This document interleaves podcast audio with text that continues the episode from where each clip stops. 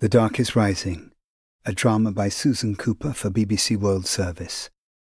Episode 6 The Opening of the Present.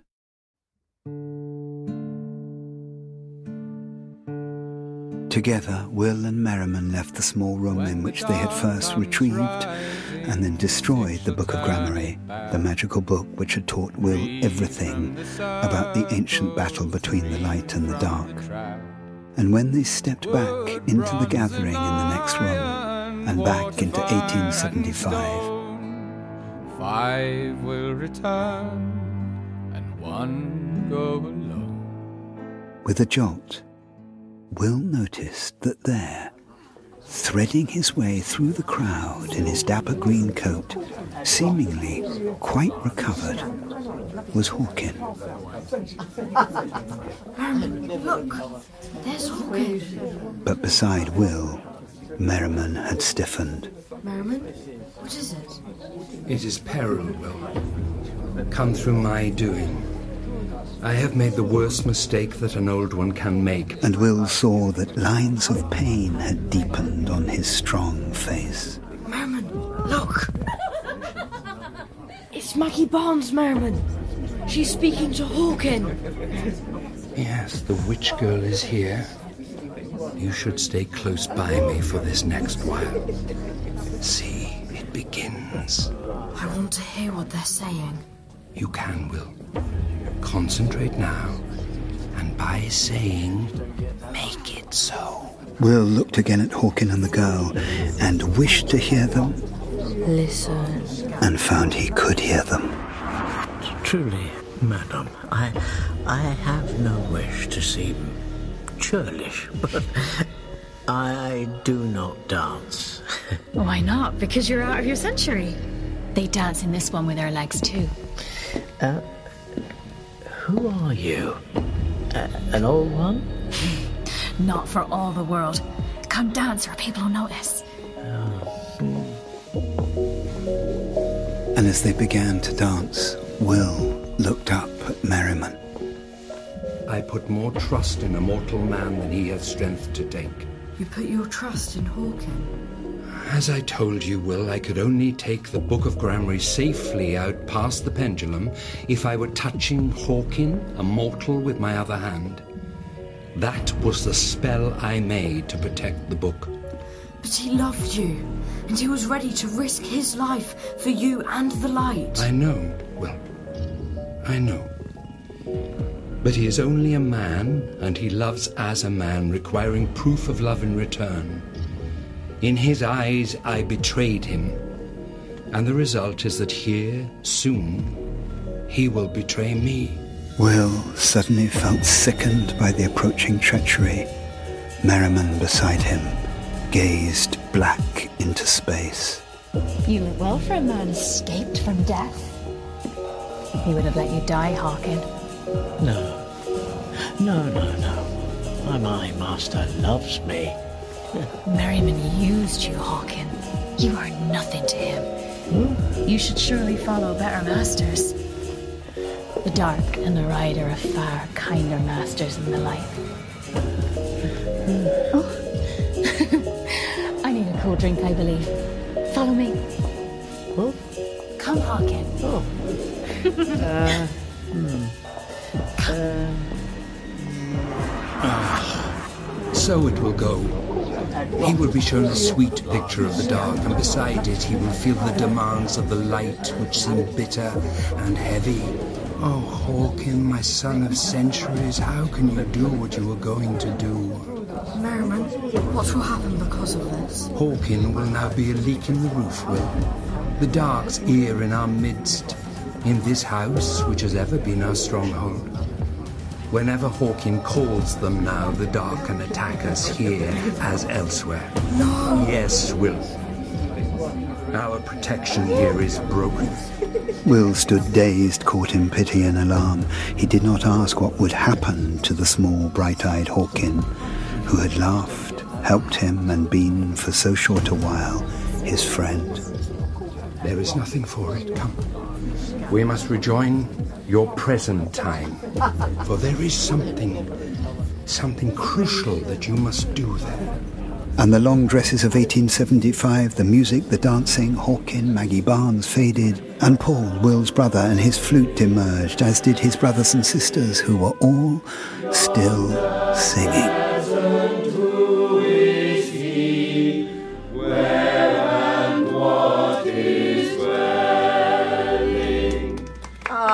Very good, very good indeed. Wenceslas has always been my favourite. Now, will you all take a little Christmas punch? Oh, Mr. Lyon. Yes, ma'am. Thank you, Miss Graythorne. Uh, perhaps even young Will, too, this year. Happy birthday to you, Will Stanton, seventh son of a seventh son. Thank you, ma'am. So now, Will, Paul, I know you're both very musical, so I wonder, would you like to be shown the old recorders and flutes in the other room? Oh, yes, please, Miss Graythorne. Miss Graythorne, mm-hmm. are the flutes in the library? Miss Graythorne's sharp eyes glittered at Will. The library? There's no library here. Once there was a small one with some valuable books, I believe. Yes, but that burned down one night almost exactly a century ago, when a blast of lightning struck it. I'm sorry to hear that. There's no arguing with lightning, Will.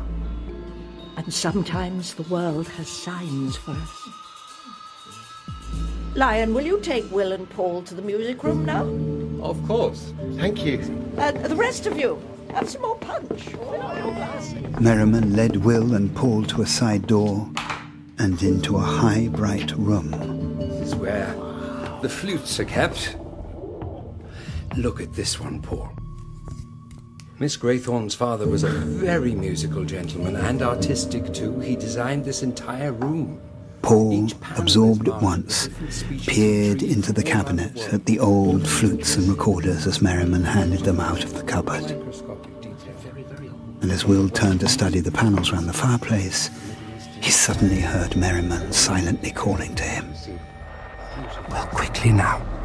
You must look for the sign, the sign of wood. Hawkin's betrayal has cracked open our protection, and the dark could slip in at any moment. But where is it, Merriman? Where's the sign? It is made of rowan wood. Look at the panels, Will. Find the rowan leaf. Find it fast while I stand with Paul. But I don't know what it looks like. Yes, you do, Will. The Book of Gramarye taught you. It gave you the knowledge. Think back, old one. Remember. The rowan, the lonely tree, bright of berry and long of leaf. There, Will rushed across the room, that panel. pressed his thumb into the carving of the rowan leaf as if it were a bell push, and suddenly he was staring into a black square hole in the wall exactly on the level of his eyes. Quickly now. He reached in, and his fingers closed around a small, smooth object. Merriman, I have it. I have the sign of wood. Good. Will drew his hand back from the gap in the panel, which closed instantly.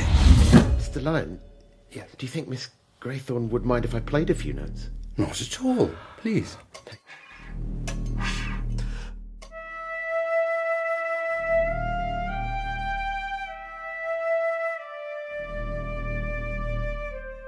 He slid the sign into his pocket, turned, and froze. There were two more figures in the room. Maggie Barnes, and within an arm's length of Will towering over him, unseen by Paul and Merriman, Ah, Sign-Seeker. the rider. I see I catch you unawares. Hawkin has opened a crack into your sanctuary. But look, your brother Paul is vulnerable too. From the instinct of his new learning, instantly he flung up a wall of resistance around Merriman and Paul and himself, so that both the creatures of the dark swayed backwards from the force of it, and then vanished. Merriman! Will, what happened? What's wrong? Did you hurt yourself? Um, uh, no, no. And who's Merriman? He stumbled, I think, Paul. Banged his funny bone, that's all, on the, on the cabinet over there. It Sounded as if someone was murdering you, Will. There's no harm done. Now, I will put this precious flute away, and then I think we should all go and give Miss Graythorne one more carol. yes! Come on, Will. Oh, listen. They're doing First Noel. Oh, quick.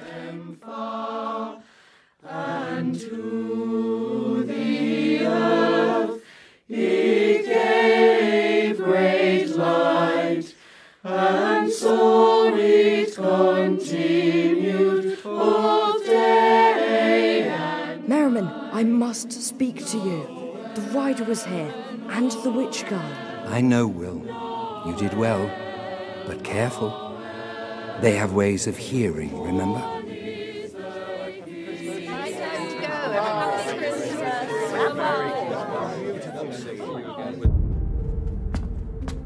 Later that evening, as Will climbed the stairs to his room at the top of the house, he could think of nothing but what Christmas morning would bring.